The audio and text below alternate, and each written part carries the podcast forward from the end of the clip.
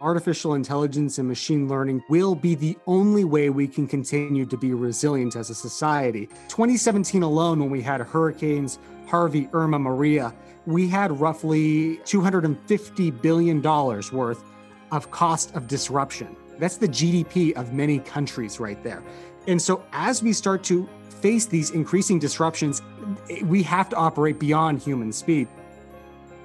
Welcome to the Esri and the Science of Where podcast. You just heard Alex Martinick, commercial industry specialist at Esri, describe how climate change and other pressures are forcing businesses to reevaluate their approach to resilience and risk. Esri Commercial Services lead John Lenahan investigates how geospatial thinking and emerging technologies have enabled key Fortune 500 companies to improve operational resiliency against economic downturns. Hi, Alex, and welcome back to the Esri and the Science Where podcast. Really excited for our little chat today. Anytime we speak, you really challenge me to look at things from a different perspective with a different view. So I'm looking forward to more of that today with you. Well, it's a pleasure to be here. Thank you. I want to first talk about business resiliency and that area of expertise that you really bring to the podcast today. What to you are the most profound impacts of this pandemic? What's the reality we face now and, and beyond in years ahead? If 2020 has highlighted nothing else, it's that the business disruptions that we've been facing, whether it's natural disasters, political and economic uncertainty, or health for this matter, these risks are far more complex, costly, and interdependent than we originally had thought. And one of the profound takeaways I have from COVID 19 is that we had a naive approach that really relied on conventional wisdom or historical data. Here was this emerging risk. And suddenly, before you realized it, it had not only emerged, but it completely disrupted the entirety of our economy to a a scale that I don't think we've seen before. Now, granted, there have always been choke points and frictions and risks within business. You don't have to look far. Of course, uh, a great deal of writing from Michael Porter and the Harvard Business Review are all about minimizing disruptions for a competitive advantage. But I'd argue that never before have we seen one type of event come out and disrupt not just an entire business or industry, but again, the entirety of what we do business resiliency is one of the most searched business buzzwords out there. Uh, it's very popular now in the C suite or that managing director level to be talking about resilient strategies. In the Fortune 100 space pre COVID 19, the operating budget for security and risk in some cases was under $10 million on average. Uh, that's it's very low when you look at the size of these organizations. So we're seeing this fundamental reshaping of business resiliency and this has led to its new understanding. Resiliency is no longer a cost center. It's not just about mitigation. The more resilient an organization is, the more able they are to quickly adapt to volatile situations and not only minimize the cost of disruption, but they're able to maximize on emerging opportunities that any crisis is going to inevitably create. What needs to change post pandemic with respect to business resilience planning within organizations? Resiliency, by its new definition, uh, requires that organizations have a dynamic framework for adaptive resilience. When I talk about a dynamic framework, it's one that is flexible, not a static process. Traditional risk management strategies really relied on the outputs of business continuity planning and static standard operating procedures. These situations are changing at such rapid speeds and at their scale that you need to have that flexibility. Uh, it's not just policy, but also your technology as well needs to be flexible enough because you can't fundamentally recode your systems every time a disruption happens. Now, adaptive resiliency. This is something that is the most interesting to me because it's almost a reversal of how businesses have thought about risk for uh, decades. I, I, think the traditional view of risk for most businesses has been to transfer it to another party. Uh, I know you've worked heavily in insurance, so you you understand the the transfer of liability to a risk pool. That's the basis of insurance. Well, we're seeing the reverse now. Government organizations and insurance companies are putting the risk right back now in the private sector's hands. So this transfer is heading back into where businesses now have more liability and exposure than ever before, Plus, the vulnerability and exposure to these risks are increasing. So, as you look at the rising uh, amount of natural disasters as the result of climate change, that's certainly uh, top of many organizations' minds. But what about political risk, economic uncertainty? With globalized businesses, of course, the politics of countries that are thousands of miles away are now incredibly relevant to the survival of your business. And how you're resilient for one is different than how you're resilient to the other. So it's that dynamic framework for adaptive resiliency. I really like that term, adaptive framework and, and resiliency. When you talk about this adaptive framework, it, it, makes me think it's really about the challenge of changing data, big data, but think about human movement, new sources of data from risk sensor technologies, etc. How do you see location intelligence as being part of the underlying business intelligence many organizations have in place? Well, Location intelligence is the natural next step for many organizations beyond the digital transformation. It's not about just having big data. You need, of course, enough data and the right data, but you need to have the ability to access it, manipulate it, and understand it. You need insights on demand. And here's where location intelligence is the natural segue to those on demand insights. We cannot think and understand data at the data level. Now, location is perfect because spatial thinking is a natural lens to understand clearly massive amounts of disparate data that are everything ranging from spatial but also temporal. So that's where location intelligence comes into play. As these situations increase at rapid speeds, we need to be able to completely augment the decision making process. What are some examples of businesses that have used location intelligence in their resiliency planning that have weathered COVID's impact? In regards to the you know the retail space and unified commerce, uh, some organizations have been posting 30% revenue gains in what is the worst economic crisis since the Great Depression. How have they done this? And that was really a, a case study in how digital transformation and location intelligence can help transform and democratize data insights throughout an entire business. A great example comes from Bass Pro Shop. Uh, before the virus really had been taking hold, as far as we knew, there was fear spreading, uh, erratic consumer behaviors. We saw shortages of sugar, flour, yeast, toilet paper, everything because people were panic buying. Well, if you're a retailer and you specialize in survival gear, you can only imagine that you were a you know prime area of, of growth for individuals looking for everything from meal replacements options to to gear Bass Pro Shop empowered the retail operations with what they were learning about the virus in real time. And interestingly enough, everyone was on a different timeline when it came to the virus. Think about Bass Pro Shop, national re- retailer, because of the geography. So their Bass Pro Shop in California may have had different constraints and were on a different part of their trajectory compared to other parts of, of the Southwest or, or the South. And that was remarkable to me about the hyper local extent of location intelligence. You're able to understand where someone else is in their timeline so you can apply those lessons learned. And that way of democratizing insights helped them to respond not only to the virus, but also the legislative risk you have to look at, which was uh, social distancing requirements. Some places had more stringent requirements, and they need to understand that for all of their operational picture. I'm really interested in, and, and I've been seeing this idea of evolving data inputs and really the, the role of risk sensor, sensor data, new forms of data that are informing risk management and resiliency. What are you seeing, and, and what's really kind of the takeaway that you're seeing in, in the market?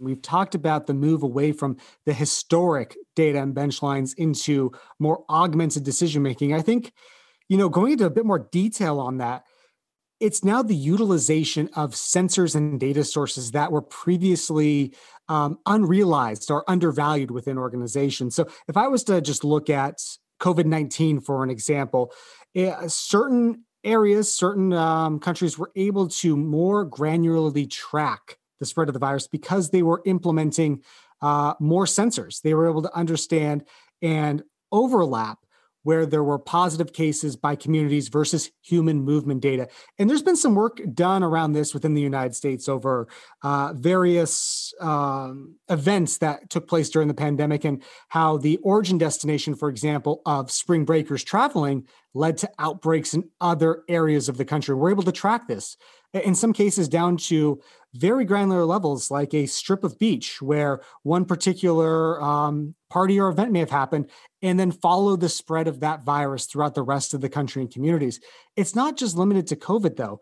You're able to utilize all of the various sensors we have around us, from cell phone data to just the uh, astonishingly low cost uh, of implementing smart sensors now in your shipping containers or telematics and vehicles. And the main challenge is going to be as it's been for the last couple of years, we've been talking about big data since uh, at least as long as I've been working. It's about the synthesization of it. These new sensors are providing invaluable sources of data in real time to provide dynamic indications of these evolving types of crises as they occur. And if we don't utilize them, we will not be able to respond appropriately. It ties back to your earlier comments on the adaptive framework, being ready to ingest and leverage any new data sources as they come as they come on online.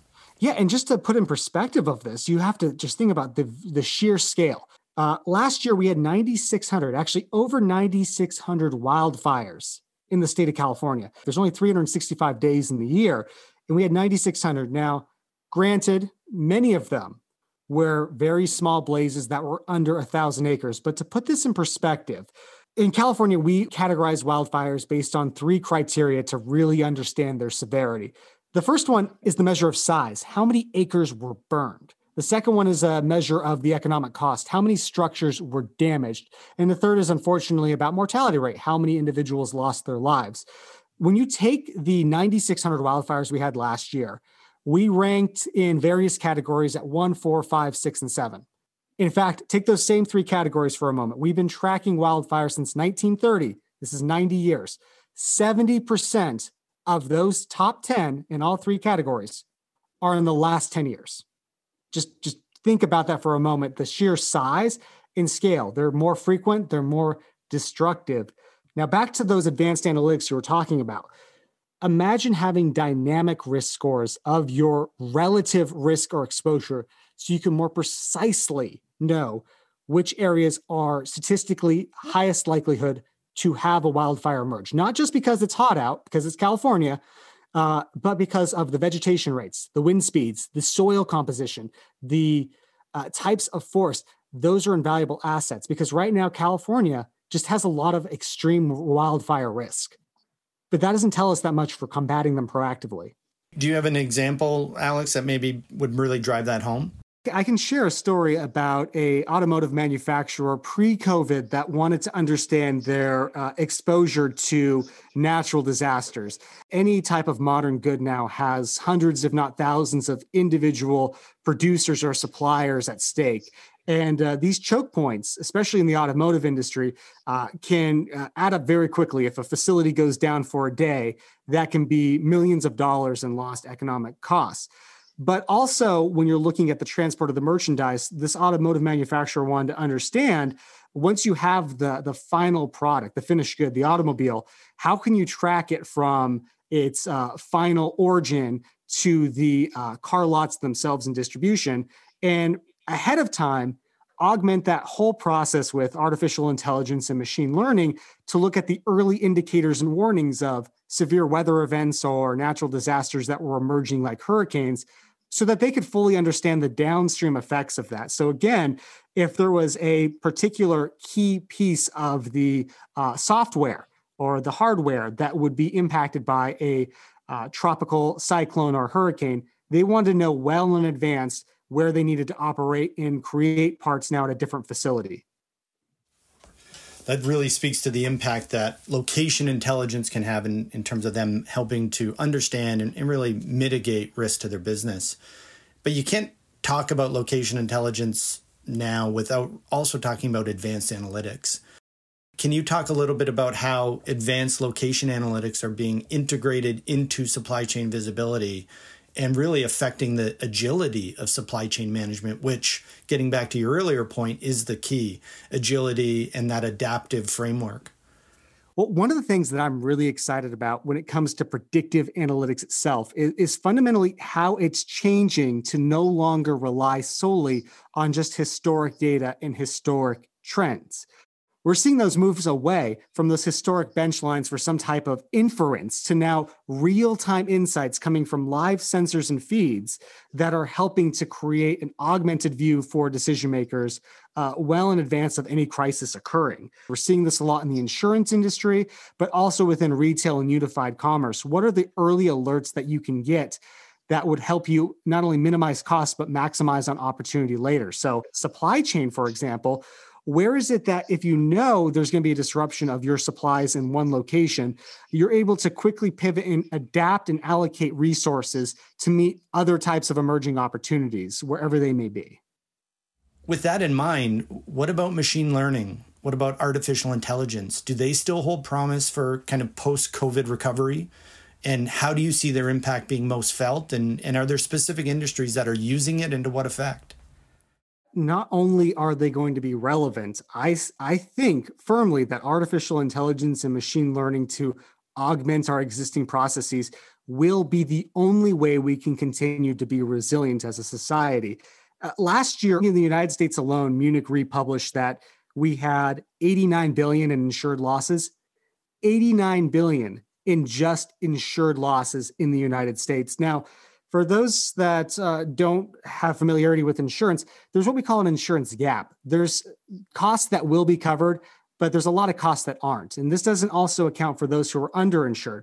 So when you look at the total economic cost of natural disasters last year, 89 billion is just the start.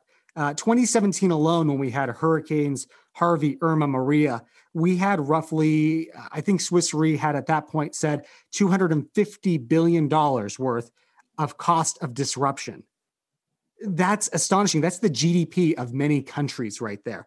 And so, as we start to face these increasing disruptions and the business sector is starting to get more and more risk transferred back to them, we have to operate beyond human speeds.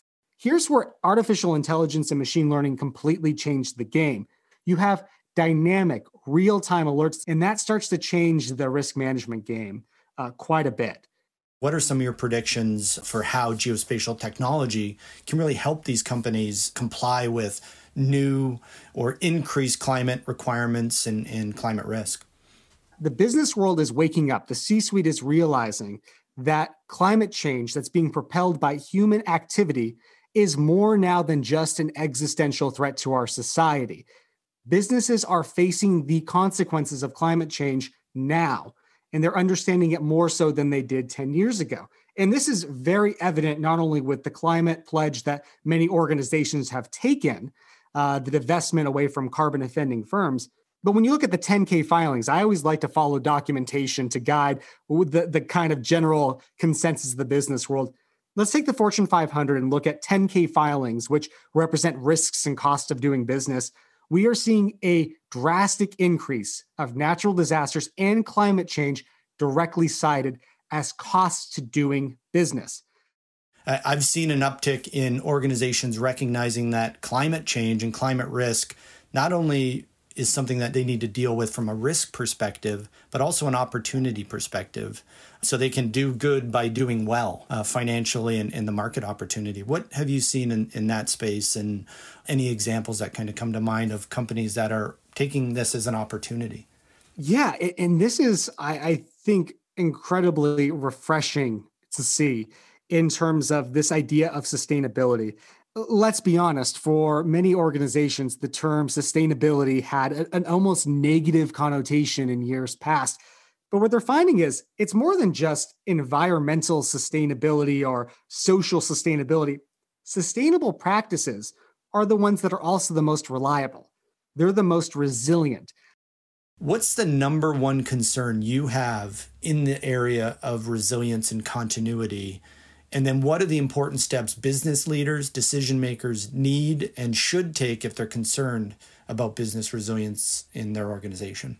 What I'm going to say is going to sound uh, slightly out there, but uh, I, I promise you, I, I have a reason for this because right now, as we look at the evolving threat landscape, the threat landscape is everything that could possibly pose a disruption to a business.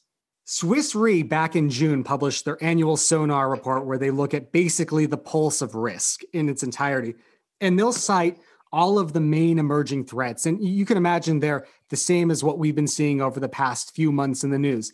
We're looking at the pandemic, we're looking at climate change, we're looking at political instability, the rise of hypernationalism, but also economic uncertainty. All of these are related. But if you were to ask me what for me was going to be potentially one of the greatest sources of business risk and disruption moving forward uh, out of this pandemic, it's not any of these in particular per se. It's social risk. It's brand risk, reputation risk. And now, hear me out when I say that how you respond to a disruption, whether it's political, economic, or climatological, is just as important as the response itself for minimizing the cost of moving forward. No CEO, as far as I understand, have lost their job because of a natural disaster. However, when we look back a few years ago, a very notable manufacturer retailer lost an executive officer and the CEO and founder over comments that were misogynistic, body shaming basically their consumer base. And we're seeing this increasingly. If I was Jamie Dimon, it's no longer enough just to be a brilliant financial mind. I have to champion positive change and stand for the same types of morals and values as my consumers. And we're seeing this too with, with stocks in the market capitalization. Reputation risk can cause a greater loss in market capitalization than almost any other risk out there.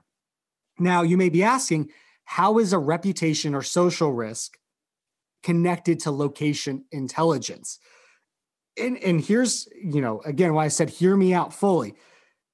Location intelligence provides a platform for insights, actionable insights that lead to understanding. That understanding should always precede your action and your comments. Being able to understand a highly complex situation through the lens of location provides a more holistic, empathetic approach to understanding the crises that you're trying to address. And you know, taking this uh, one step further, one of the initiatives I've helped um, spearhead here at Esri has been our equitable finance initiative, which is geared towards eliminating structural barriers to equitable financial participation uh, along the uh, racial lines. It's it's combat it's combating the negative effects of redlining and racial covenants within the United States. By understanding the issue through a locational lens, you're able to fully grasp the sheer scope of it. You're able to look at the millions of Americans who are underbanked in our society in both urban, suburban, and rural communities. And then you're also able to overlay that with the data to find out that in hyperlocal segments of urban areas in the United States, there are banking deserts that are disproportionately uh, made up of individuals who are Black, Indigenous, or a person of color. When you're able to fully understand and visualize the issues that you're trying to combat, you can do so in a more effective way. And so, as I look at uh, pledges that are coming out from JP Morgan Chase, who's pledged $30 billion towards racial equity, Bank of America, Wells Fargo, and the rest, it's one thing to pledge the money, but the next is making sure it goes somewhere that does the most good.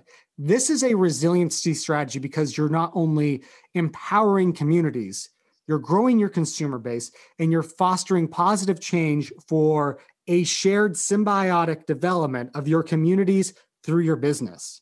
So that's where I look at how reputation risk is one of the greatest challenges facing our business climate moving forward. Alex, thanks again. Always great to catch up with you and, and chat. Look forward to speaking again soon. Well, thank you very much, Sean. It was a pleasure. Thank you for listening to the Esri and the Science of Where podcast, and thanks to Alex Martinick for explaining how location driven insights are helping the business sector create robust resiliency plans hardened to disruptions. If you like this episode, please take a moment to rate Esri and the Science of Where podcast on iTunes or wherever you listen to podcasts. To learn more about how location intelligence enables digital transformation and drives growth, visit esri.com forward slash DX.